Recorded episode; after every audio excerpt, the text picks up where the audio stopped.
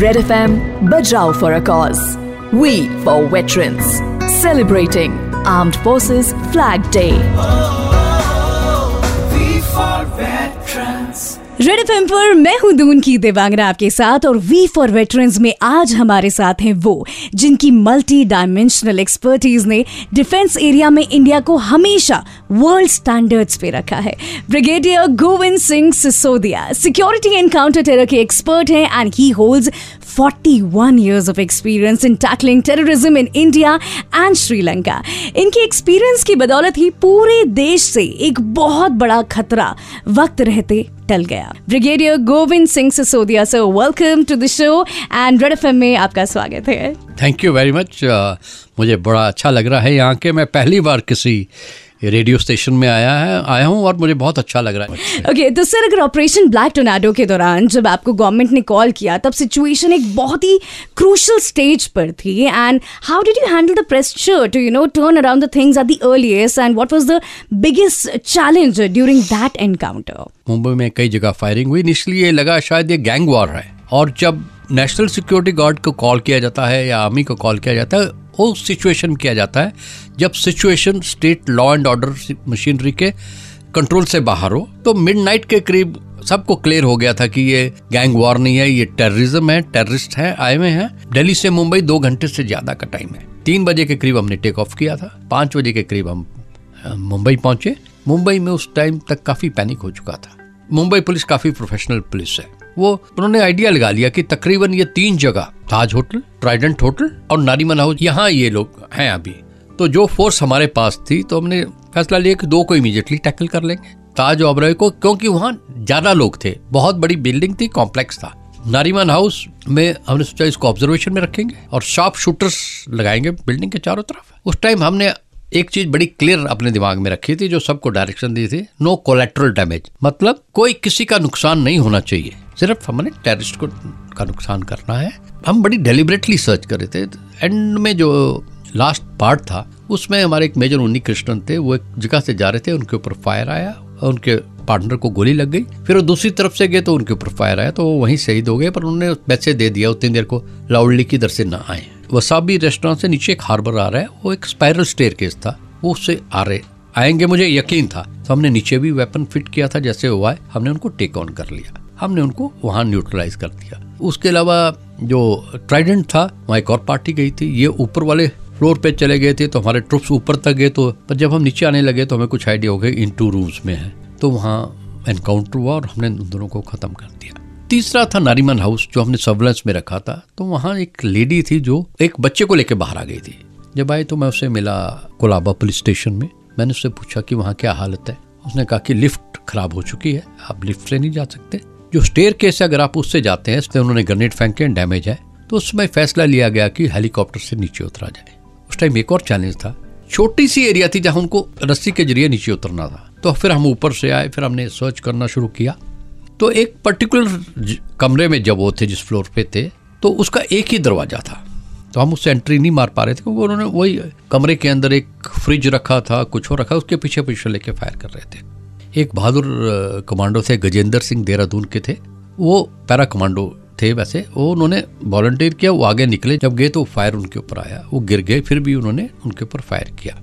तो फिर हमने क्या किया कि जो वहाँ सीढ़ियाँ थी सीढ़ी के पास जो दीवार थी, दीवार को बारूद लगा के ब्लास्ट किया। जैसे, ऐसे हमने सबको वहाँ न्यूट्रलाइज कर दिया। उसमें हमने आठ को न्यूट्रलाइज किया। दो थे, उसमें से एक मुंबई पुलिस के हाथों मारा गया था और एक को पकड़ा गया था, अजमल साहब मेरे को कई बार लोग बोलते हैं नो बाद में बोले कि कॉन्ग्रेचुलेसन बहुत अच्छा ऑपरेशन मैंने कहा, नहीं, किस चीज़ की कॉन्ग्रेचुलेसन इतने सिविलियन मरे। डर तो उनका है हमें। I am still getting goose bumps you know मैं मैं उस चीज़, सारी चीज़ों को इमेजिन कर रही थी what exactly you and your whole team sir more power to you more power to you right साहब जैसे टेररिस्ट के बारे में अगर बात करें तो आपने एक वर्ड यूज़ किया था इंटेरोगेट राइट और जानकारी, जो आपने ली थी एंड फिर उससे बहुत ज़्यादा इन्फॉर्मेशन निकलवाना। So how do you get in side the mind of the deadly terrorist and get the information out of them Kasab से पहले मैं कई टेररिस्ट से बातचीत की है। हर एक इंडिविजुअल का अलग अलग क्वेश्चनिंग का तरीका होता है मेरा तरीका कुछ और होता है। मेरी कोशिश होती है कि पहले उसका दिल जीतो उसका भरोसा जीतो। तो उससे मैं जो भी बात की प्यार से बात की तो इसने लीड दी कि जाके माँ माँ प्यो की सेवा करांगा माँ बाप की सेवा करूँगा। उसके ऊपर फिर मैं, मैंने डेवलप किया। इंसान इंसान ही होता है चाहे टेररिस्ट है चाहे इंसान है उस, उस उसके पास भी दिल है उसकी भी अपनी कमजोरियाँ हैं। आप कैसे उसके वीक मोमेंट को प्ले करते हो?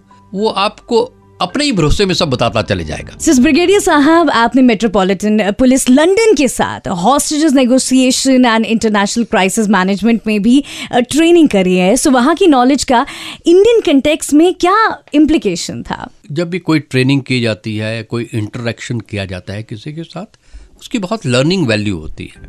उसमें हम उनके कंट्रोल रूम में गए सीसीटीवी कैमरा जो पूरा टाउन कवर है और उनका बड़ा ऑर्गेनाइज सिस्टम है। वहाँ मेरे को एक दो किस्से याद आते हैं कि मैं, हम लोग कैनरी वॉफ में गए, उनके साथ गए विज़िट पे। तो उन्होंने वहाँ वैसी बात की तो कोई पुलिसमैन नज़र नहीं आ रहा था रोड पे। वैसे ही किसी ने उनके अफसर ने बोला कि, देखिए, हम तो कोई पुलिसमैन नहीं रखते हैं, पर हमारे आईज एंड ईयर्स है।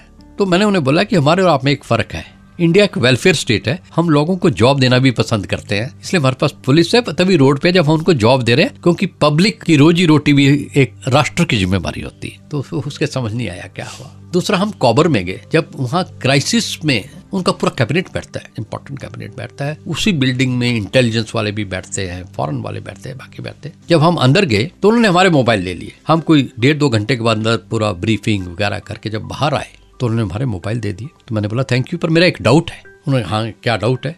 मैंने कहा, हमने आप पे भरोसा किया, पर आपने हमारे पे भरोसा नहीं किया।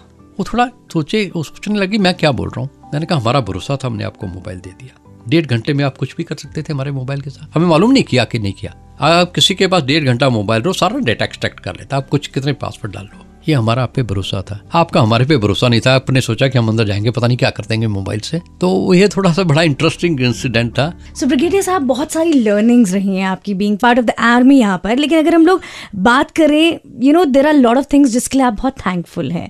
Okay okay? और अगर इस चीज़ के बारे में बात करें भरनो विलेज से जो विशिष्ट सेवा मेडल तक का जो ये सफ़र है इसमें सबसे ज़्यादा थैंकफुल आप किस चीज़ के लिए हैं? जब मैं फोर्थ फिफ्थ स्टैंडर्ड में था तो मेरा एक फ्रेंड था रोशन। एक दिन हम क्लास के बाहर खड़े थे, उसने कहा कि क्या बनेगा? मैंने कहा, यार फौज में अफसर बनूँगा मैं और लड़ाई में जाऊँगा। उतनी जानकारी नहीं होती, पर हम उस स्टेज से आए थे कि 62 वॉर हुआ था कुछ साल पहले। उस टाइम देश में एक अलग भावना थी 62 वॉर में। छोटे छोटे बच्चे भी निकले थे, निकलते थे रोज सुबह, नारे लगाते थे, दूर हटो दुनिया वालों, हिंदुस्तान हमारा है, चाइना भाग जाओ। ये तो एक मोटिवेशन मेरे पास चाइल्डहुड से था। लकीली हम चार ब्रदर हैं अभी दो नहीं है, दो ने आर्मी ज्वाइन कर ली थी। वो भी एक मोटिवेशन फैक्टर था। और सबसे बड़ा मोटिवेशन फैक्टर मेरे पेरेंट्स थे। उन्होंने जब मेरी बचपन में ये देखी, उन्होंने हमेशा ही मेरे को मोटिवेट किया। मैं हमेशा कहता हूँ कि पर्टिकुलर चीज़ के लिए मोटिवेटेड होता है, अर्जुन की तरह। वो मोटिवेटेड था, उसको सिर्फ़ आँख नज़र आ रही थी। वो हमेशा रिज़ल्ट निकालता है। दैट इज़ अमेजिंग मतलब आपकी इतनी सारी बातें सुनने के बाद जोश इज़ हाई सर यही वाली चीज़ है सो ब्रिगेडियर साहब आज आज पूरा इंडिया हमारे लिसनर्स आपको यहाँ पर सब सुन रहे हैं। सो so, अगर हम लोग बात करें armed forces flag day fund में बहुत सारे लोग कंट्रीब्यूट कर रहे हैं। सो अबाउट दिस आप आप क्या मैसेज देना चाहेंगे उनको? जो आर्म फोर्सेस फ्लैग डे है एक किस्म का कॉन्ट्रीब्यूशन है जो सोल्जर्स के वेलफेयर के लिए किया जाता है। सोल्जर ने देश के लिए जान दी देश के लिए मुश्किल वक्त काटा। समय होता है कि देश को भी वापस रिपे करना है। देश कौन है? आप और हम मिलकर देश बनाते हैं। मेरी ये एक रिक्वेस्ट है आर्म फोर्सेस फ्लैग डे के लिए। कंट्रीब्यूट करिए, दिल से करिए। इससे मैंने नहीं रखता कि आप चाहे हज़ार दे रहे हैं, दस लाख दे रहे हैं, दस रुपए दे रहे हैं। जो भी दीजिए, चाहे चारा नहीं दीजिए, पर दिल से दीजिए, दिल की भावना से दीजिए कि आप सैनिकों के लिए कर रहे हैं और आप सैनिकों के ऊपर आपको गर्व है। दिल खोल के कीजिए। ग्रेट ब्रिगेडियर सिसोदिया जी इस शो पर आकर अपनी हीरोइक जर्नी से पूरे देश को रूबरू कराने के लिए आपका शुक्रिया। मुझे यकीन है कि आज आपको सुनकर देश का हमारी सिक्योरिटी सर्विसेज़ पर कॉन्फिडेंस और मज़बूत हो गया होगा और वो ये भी जान गए होंगे कि देश की हिफाजत के लिए कैसे आप जैसे ऑफिसर्स पूरी ज़िंदगी सेल्फलेसली लगे रहते हैं। इसलिए आप सब सपोर्ट करें और खड़े रहना देश के लिए भी मतलब आपकी ड्यूटी है। अगर आप भी हमारे वेटरन्स को सपोर्ट करना चाहते हैं तो बजाओ फॉर अ कॉज से जुड़िए और A F F D F dot G O V dot in पर जाकर करिए अपना कॉन्ट्रीब्यूशन इसी तरह आर्म्ड फोर्सेस फ्लैग डे साथ में मनाते रहें। जय हिंद। कंट्रीब्यूट करिए armed forces flag day fund के लिए to support our ex service man log on to A F F D F dot G O V dot I N